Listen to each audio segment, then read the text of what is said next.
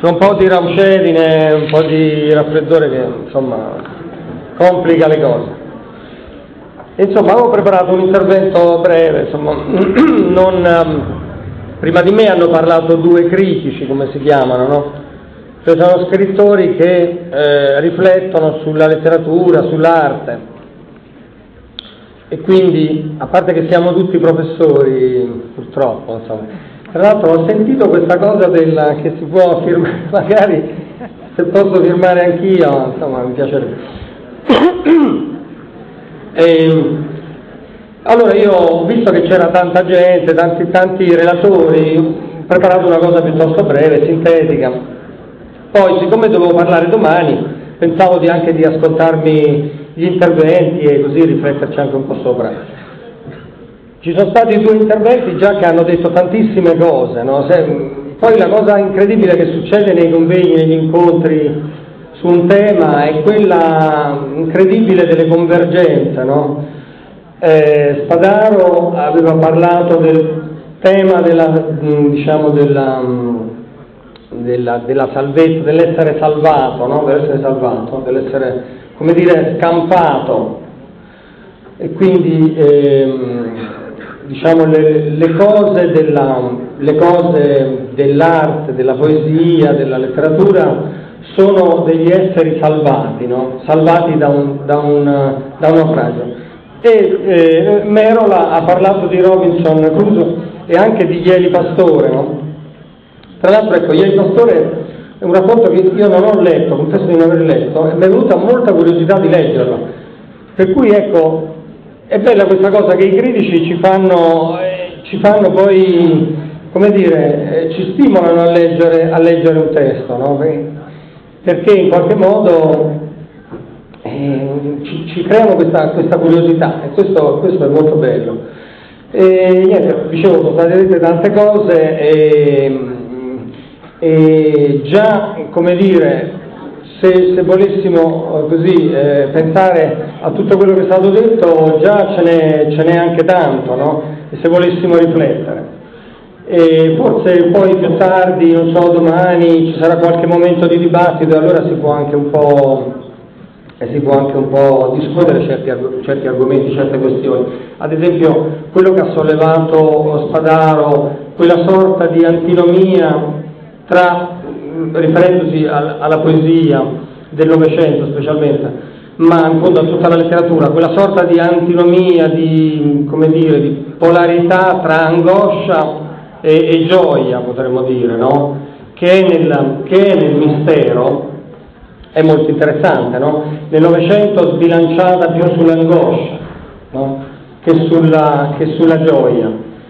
E laddove nel Novecento è apparsa la gioia si parla di un anti-Novecento, laddove è apparso il canto nel Novecento si parla di un anti-Novecento, per dire, no? Chi fa l'ultimo anno, che sta forse cominciando, il Novecento, non so, sta, per, sta forse già vedendo queste questioni. Ragazzi, silenzio, seguite con attenzione. E quando Spadaro diceva questa cosa mi è venuto in mente un tem- una sorta di topos, cioè di luogo comune, di tema ricorrente della poesia di, di tutti i tempi e anche di tutte le civiltà, anche quelle orientali, riferita al canto, specialmente al canto degli uccelli, c'è un tono, una sorta di luogo comune, come, come avviene nei, nei, proverbi, nella cultura popolare, che il canto dell'uccello eh, è, è, praticamente visto sempre con questa uh, domanda di, eh, come dire, con questo dubbio che pone se sia dovuto a tristezza o se sia dovuto a gioia, cioè se contenga tristezza, angoscia o dolore o se contenga invece do, gioia, se sia un canto di gioia o un canto di tristezza. Questo è un, è un tema diciamo, che percorre tutta la poesia universale. E appunto è, è, è un tema che, che, che diciamo, riguarda molto questo diciamo, tema che abbiamo noi del mistero di scrivere, no? che, stiamo, che, stiamo, cercando un po' di affrontare. E, ehm, io ho preparato un breve intervento, adesso molto sintetico. Il mistero di scrivere per me, mh, detto molto semplicemente, pari pari, è il mistero di vivere, in un senso però non semplicistico, soprattutto in un senso non romantico. Eh, l'arte per me è imitazione della natura. È una frase questa che i moderni tendono a vedere come una bestemmia.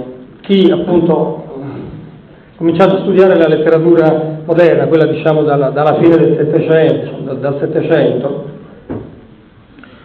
si sarà accorto appunto di questa, come dire, di questa rovesciamento, cioè l'arte per i moderni non è imitazione della natura.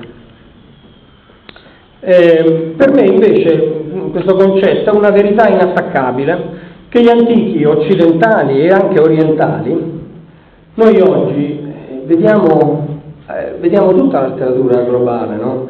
Se io penso, che ne so, agli scrittori così, del nostro classicismo del 300, 400, 500, il nostro Rinascimento, eh, loro non, non, non, conoscevano ad esempio la, la, grande poesia cinese che c'era stata la, nell'epoca Tang tra l'ottavo e il X secolo, no? una poesia grandiosa, non la conoscevano.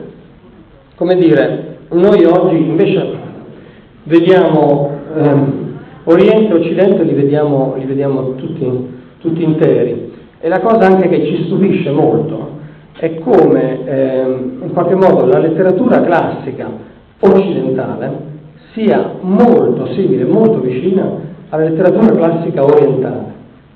E già Ezra Pound, poeta, scrittore americano del Novecento, aveva sottolineato la, la vicinanza incredibile che c'è tra la letteratura cinese antica e la letteratura latina.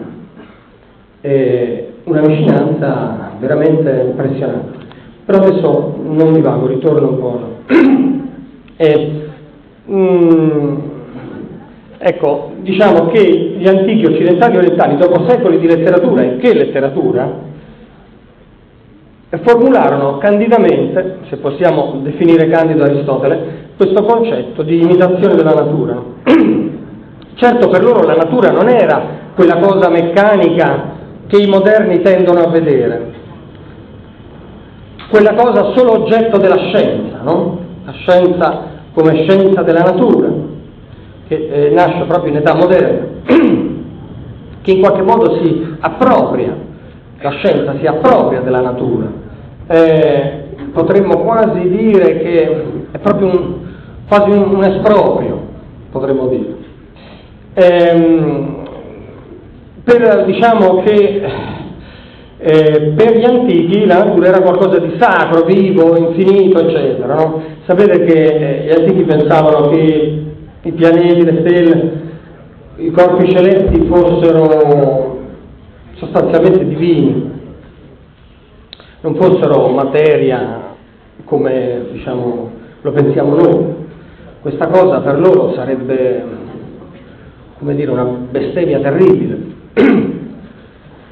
e, e penso che così anche per me è, e che la scienza stessa oggi non vuole più tenere sequestrata la natura, come ha fatto, ma la vuole più libera, almeno così sembra, se appunto così diamo un po' un'occhiata anche da letterati per quanto mi riguarda alla scienza contemporanea, appunto ci accorgiamo di questo, che eh, ha, come dire, smesso per adesso ehm, quest'idea di, di, di, arrivare alla, alla definizione dell'essenza, a, a, dire, a scoprire in qualche modo la verità della natura, se vogliamo, e invece eh, si sta aprendo a una ha un'idea sicuramente più, più creativa, più creativa.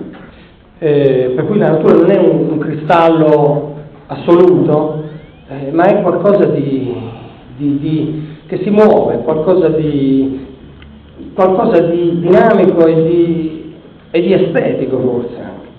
Eh, vi, voglio, vi voglio, leggere um, a questo proposito una breve poesia di un mio amico astrofisico che si chiama Daniele Bollea, un poeta contemporaneo, un po' più grande di me, che si intitola Luna Libera. Lui è un astrofisico, studioso appunto proprio dell'astrofisica, una scienza che io sinceramente mi stupisce sempre molto eh, quando, quando, ci penso, questo fatto che si deve pensare tutto come tempo, no? sapete che, che la fisica, l'astrofisica è tutta basata su, su questa realtà temporale, perché noi vediamo una stella, ma quella magari è morta, e noi vediamo quello che era il suo passato, no?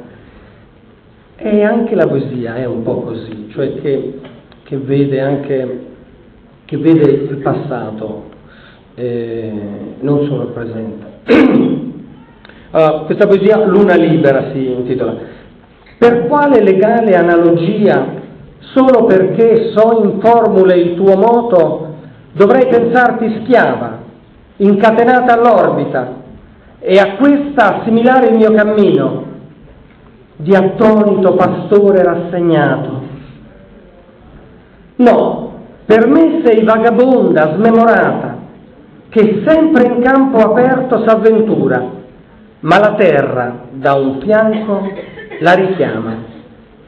A questa luna voglio somigliare, a questa libertà che c'è in natura, che è quella di seguire principi primi mossi soltanto da profonde spinte. Mi viene in mente il, um, la parola altus latina, che è profondo, alto, e in effetti il cosmo non si sa qual è l'alto e qual è il basso. No?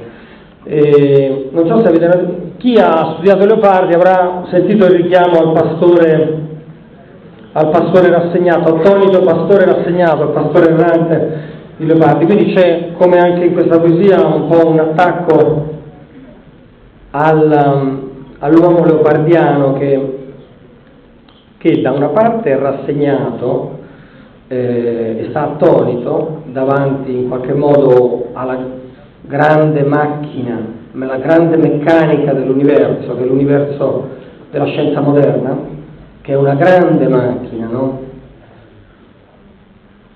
E però allo stesso tempo, siccome questa macchina è cattiva sostanzialmente, perché è una macchina che ci stritola, e nello stesso tempo Leopardi si ribella contro questa macchina.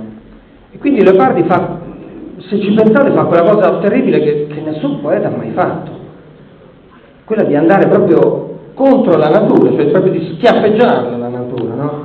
Lui alla natura gli dà uno schiaffo in faccia, proprio, gli sputa in faccia, una cosa terrificante.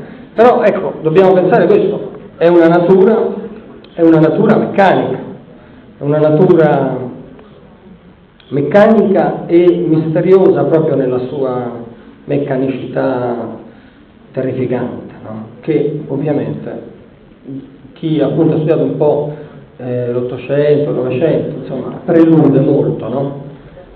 all'abisso novecentesco, all'orrore del Novecento. Ma torniamo al mistero di scrivere, al mistero di vivere, di essere. Anzi, torniamo alla parola mistero. È lei che c'entra un punto essenziale, l'immensità, la, la ricchezza infinita, impronunciabile, che dà le vertigini della vita e della nostra vita, l'infinità abissale, anche se non sembra, della nostra vita, del nostro stupore, della nostra felicità. L'arte può contenere in uno spazio breve questo infinito abisso non deve far altro che copiare. Ma su questo copiare tornerò dopo. Mi butto anch'io in questioni di estetica e di filosofia estetica, quindi insomma non, mi, non me ne vogliate. Ma comunque no, adesso vi leggo qualche poesia e poi, poi finisco.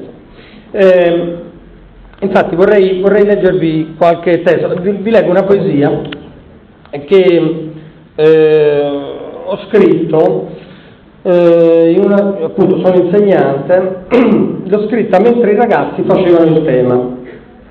Eh, in quel tempo insegnavo in una, una, città vicino a Roma che si chiama Palestrina, una città che ha un, un'antica storia, eh, era al tempo diciamo, di, delle origini di Roma, era una città ricchissima, molto più importante di Roma, eh, grande arte, grande ricchezza, un tempio enorme che era il più grande tempio della, del mondo occidentale, del Mediterraneo occidentale di allora. E, e poi ovviamente la decadenza, insomma il Medioevo e ancora oggi chiaramente una, ovviamente è una, non ha più questa, questa, questa grandezza. No? Quindi c'è questa idea di questo passato glorioso, un periodo che ho insegnato lì, tra l'altro bello, un periodo bello della mia vita, devo dire, anche se mi facevo 100 km andare 100 km tornare, perché sta, da Roma no, 100 km no, però parecchi. E insegnavo in una, una quinta di un istituto tecnico, quindi i ragazzi erano grandini in quella fase appunto di, ecco, per tornare a Lopardi, di soglia di limitare di, di giovinezza e c'è questa idea del, del passaggio in questa poesia. E appunto a scuola siamo stati tutti, ci ricordiamo quando sia voi che ci siete, sia gli insegnanti, sia anche gli altri che, che non stanno nella scuola, però se la ricordano, e io devo dire che anche come insegnante mi ha insegnato molto di più l'andare a scuola, l'essere stato a scuola per fare il lavoro di insegnante, no? che poi lo studio, l'università, queste cose. Mi ricordo sempre dei miei professori, di, di, come, di come ho vissuto io la scuola, insomma.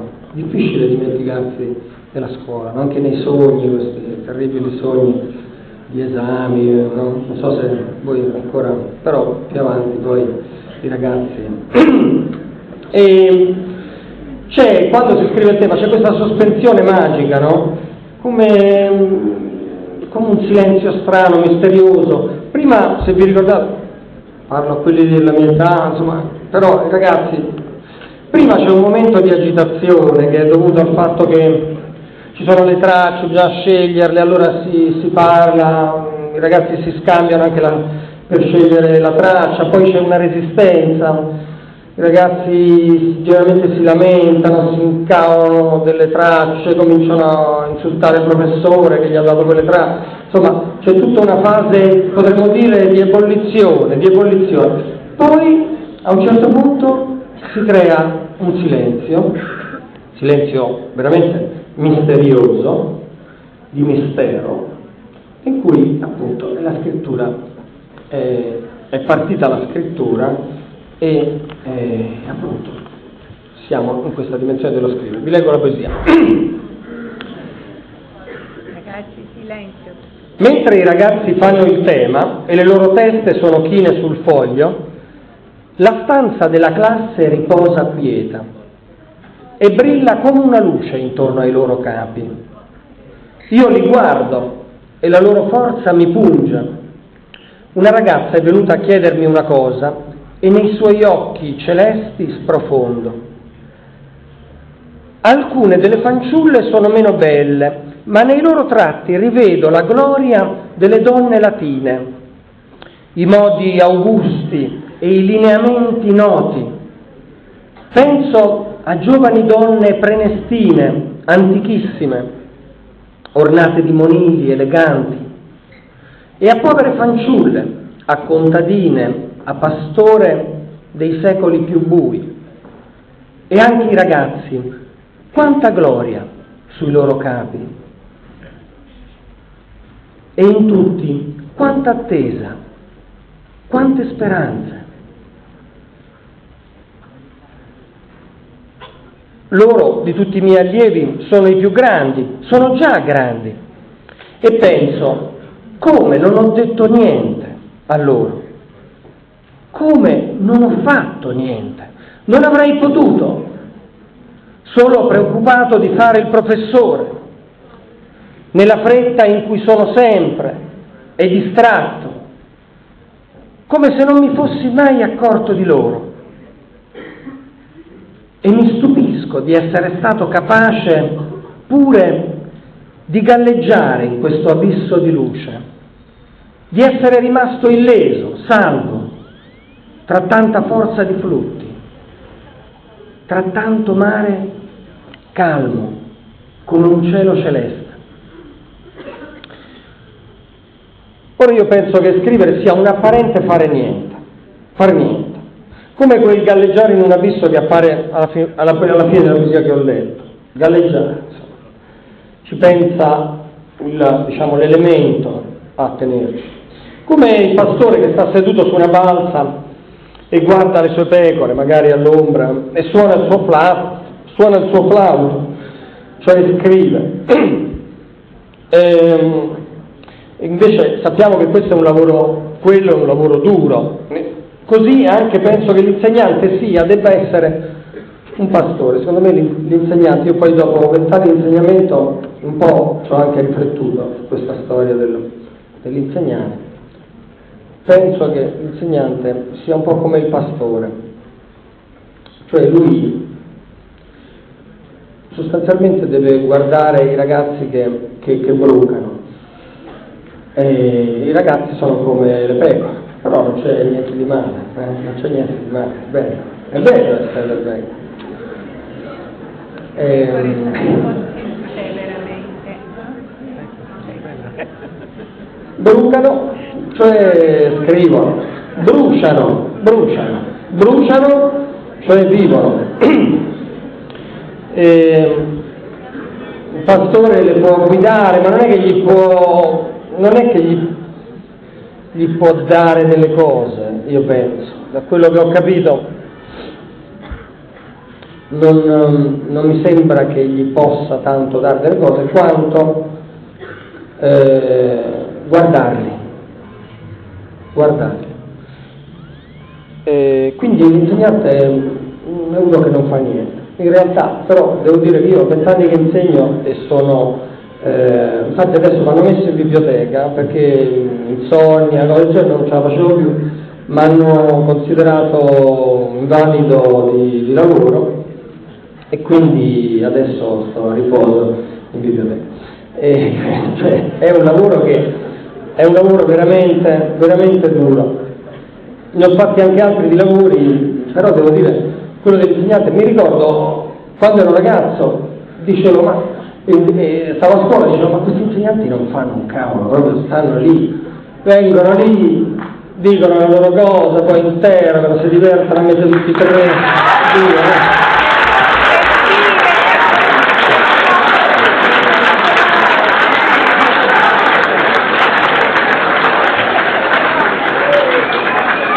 Ero convinto di questa cosa, convintissimo, dico ma guarda questi proprio vengono qua, poi dopo sono pure perché non c'hanno niente da fare, vengono qua solo per uh, metterci tre, divertirsi, sa, sviluppare il loro sadismo. E quindi è proprio un lavoro stupendo. Invece poi facendolo, i primi anni reggevo all'urto, ho, fatto, ho lavorato anche po' nell'edilizia, anche con, fatto anche manovale, eccetera, devo dire che mi trovavo molto molto meglio, i lavori, diciamo, i lavori fisici magari. Infatti adesso ho una biblioteca, siccome è arrivata un'altra biblioteca di una scuola, sono 8.000 libri, insomma, lì dovevano questi 8.000 libri portarli dagli scatoloni, dal piano di sopra che l'aveva portati la ditta di trasporto e siccome non viene nessuno, eh, lo sto facendo tutto io, mi faccio tutto questo eh, lavoro proprio da, di facchino a tempo pieno e mi sto benissimo, benissimo. E vedo le facce degli insegnanti, i miei colleghi poverini, facce molto addolorate, molto sofferenti per lo stress, per... più che lo stress, stress il vuoto forse, eh? il vuoto che c'è, il vuoto anche sociale che c'è nella scuola che non si sa più che cos'è, che serve. Non so se voi ragazzi ci, ci pensate a questa cosa. Vi trovate in questa scuola, non so se vi chiedete a cosa serve o come dovrebbe essere, visto che, visto che appunto è, è, una, è, una, è, una, delle più grandi spese che noi, che noi facciamo. No? Allora, ehm, cioè, se, se vengo adesso se non so se devo ancora stare a... Però io ho pensato che nella mia poesia il tema dello scrivere era, è collegato a un tema che mi ricorre, diciamo, un argomento che mi ricorre sempre nella mia poesia, che è quello del, del camminare, cioè del, del camminare e della strada. E allora avevo scelto delle poesie, però forse adesso già si sta facendo tardi, quindi Le volete? Leggo tre poesie. Vabbè, allora, vi leggo mm, tre poesie.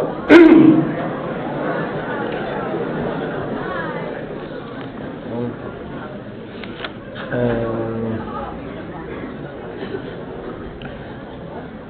mi rivolgo a una strada, a una strada però non una strada asfaltata, una strada bianca, strada diciamo di quelle di campagna. Questa strada, state in silenzio adesso. questa strada, stradina diciamo piccola, porta a una casa abbandonata. Sapete quando ci sono le case abbandonate ci sono poi anche le strade abbandonate in qualche modo. Strada che cominci e vai. Dove vai? Porto a una casa abbandonata. Stradina, ti ho visto questa mattina e ho camminato sopra di te. Nel vedere alberi cresciuti dentro di te piangevo. Avevo paura di perderti. A volte ti perdevo. Ma quanta pace c'era nella tua via. Quanta tranquillità lieta e luminosa. E come un segreto nelle tue mani bianche tenevi, come le braci di un fuoco eterno mai spento. Stradina, ti ho guardato e ho visto che non sei triste, che d'essere abbandonata non ti curi, ma lieta e contenta sempre vai avanti e indietro, sempre porti alla tua casa abbandonata. Tu quella casa hai in mente e di lei non ti dimentichi, anche se nessuno più viene da te, anche se nessuno più ti ricorda. Vabbè, mm, cioè praticamente c'è una, una- ve ne leggo un'altra brevissima. Eh, in questo caso io cammino sul sentiero, però mi rendo conto che eh, a un certo punto ho come un senso di, come dire, di capovolgimento della, dell'orientamento, della- dell'equilibrio, per cui mi sembra che sia il, cam- il sentiero che cammini dentro di me. Ve la leggo. Camminare sulla tua via, o sei tu sentiero che cammini dentro di me, o sei tu la creatura e io un cammino, una via, perché tu come sei intero, come sei fatto bene e formato in tutte le tue parti. E quando ti incontro mi sembri vivo, che ti fai incontro a me, felice. O quando ti batte la pioggia e stai in moto, come le mucche, senza cercare riparo. E già chiacchiera l'acqua e diventi un ruscello. Questa trasformazione da, da un letto secco, diciamo, che è la strada, a un fiume, no? quindi da qualcosa di, di muto a qualcosa di sonoro e musicale. No? E, beh sì, se per i poeti antichi persiani lo scrivere e infilare le perle, eh, per me è aggiungere passo a passo. No? Eh, la strada è come un filo per acrobati o quei ponti fatti di pietre sparse o il letto di un fiume come sequenza di punti più bassi dove l'acqua cammina, come un filo d'oro, un filone che cammina nella roccia. Ehm, eh, nella, Orazio, non so se mai l'avete frequentato, questo scrittore latino antico, diceva che Omero va subito al dunque, cioè non si perde in chiacchiere e percorre passo dopo passo sempre il centro dell'azione, cioè fa sempre centro. Il Tao, la via, scorre in basso, il, il, come l'acqua, dice l'antico Tao Te Ching, testo cinese di, antica filosofia di 2500 anni fa. Ehm, l'arte, io penso, mette i piedi dove li mette la via, come il piccolo cinghiale li mette nelle orme della madre. In questo senso, come dicevo all'inizio, è imitazione, copia, per riprendere quel discorso della copia. Cosa facile insieme difficile. Difficile facilità, diceva Petrarca, nostro grande padre diciamo, dell'Italia e dell'Europa, insieme a Dante, ma... riprendendo Orazio e la poetica antica. C'è un poeta che è nato più vicino, in un paese vicino a Reggio Calabria, in provincia di Reggio Calabria, che si chiama Lorenzo Calogero, che è uno, secondo me, dei poeti più grandi del secondo Novecento, ma direi anche del Novecento, eh, che forse conoscete poco perché non, non viene pubblicato da, da, molti anni, è morto nei primi anni 60, nel 61. Lui ha avuto la visione della verità come un movimento, un percorso di immagini eh, quasi come nel, nel camminare, passo dopo passo, e lui l'ha chiamato il vero viso mobile del vero in un suo verso. Nella sua poesia però il camminare è a ritroso, è come se lui risalisse dalla foce alla sorgente, no? poi da molto filosofico, molto calabro nel senso proprio anche greco, della filosofia greca, c'è in lui una, una ripresa eh, di Empedocle, ad esempio, che aveva quest'idea di un tutto originario no? e, e di una storia umana di un presente come dispersione di questo tutto, come frammentazione.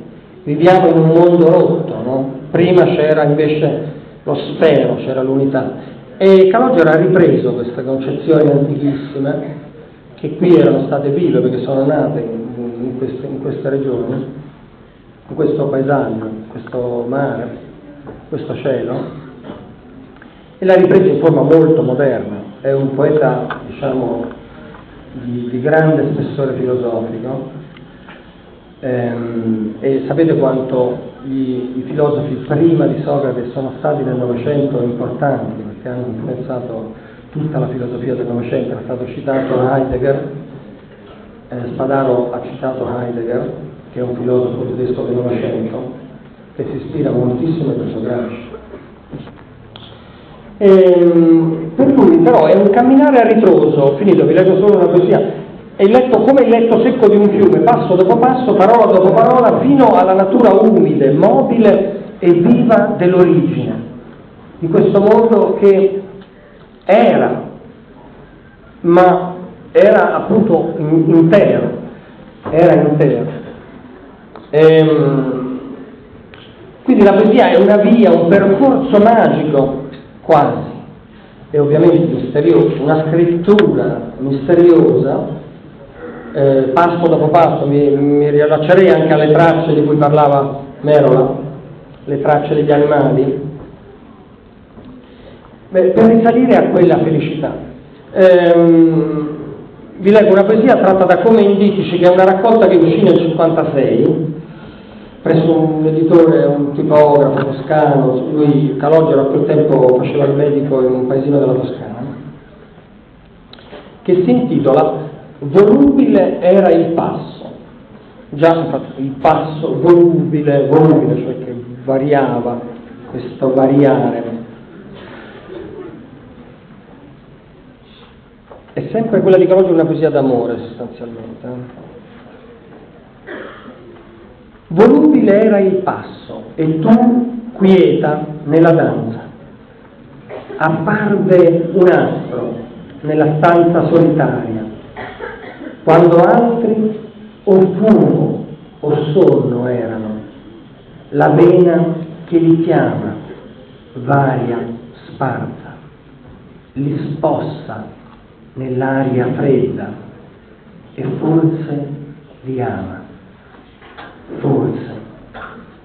Io non ricordo più come prima fosse desiderio intenso, segreto, persuasivo splendore, un acquisto volubile di un segno, un po' del tuo passato nei dintorni del tuo regno, o il disegno dell'acqua che risale ed acquista il vero viso mobile del vero. Io non conosco più il tuo ritorno, perciò mi spreco un poco in sogno nell'onda che ti giunse, opaca e, o nell'ombra ti circonda. Gli alberi sono nebbia e li grada non più su colli calda una solitudine di rondini o di raggi su una rada. Grazie.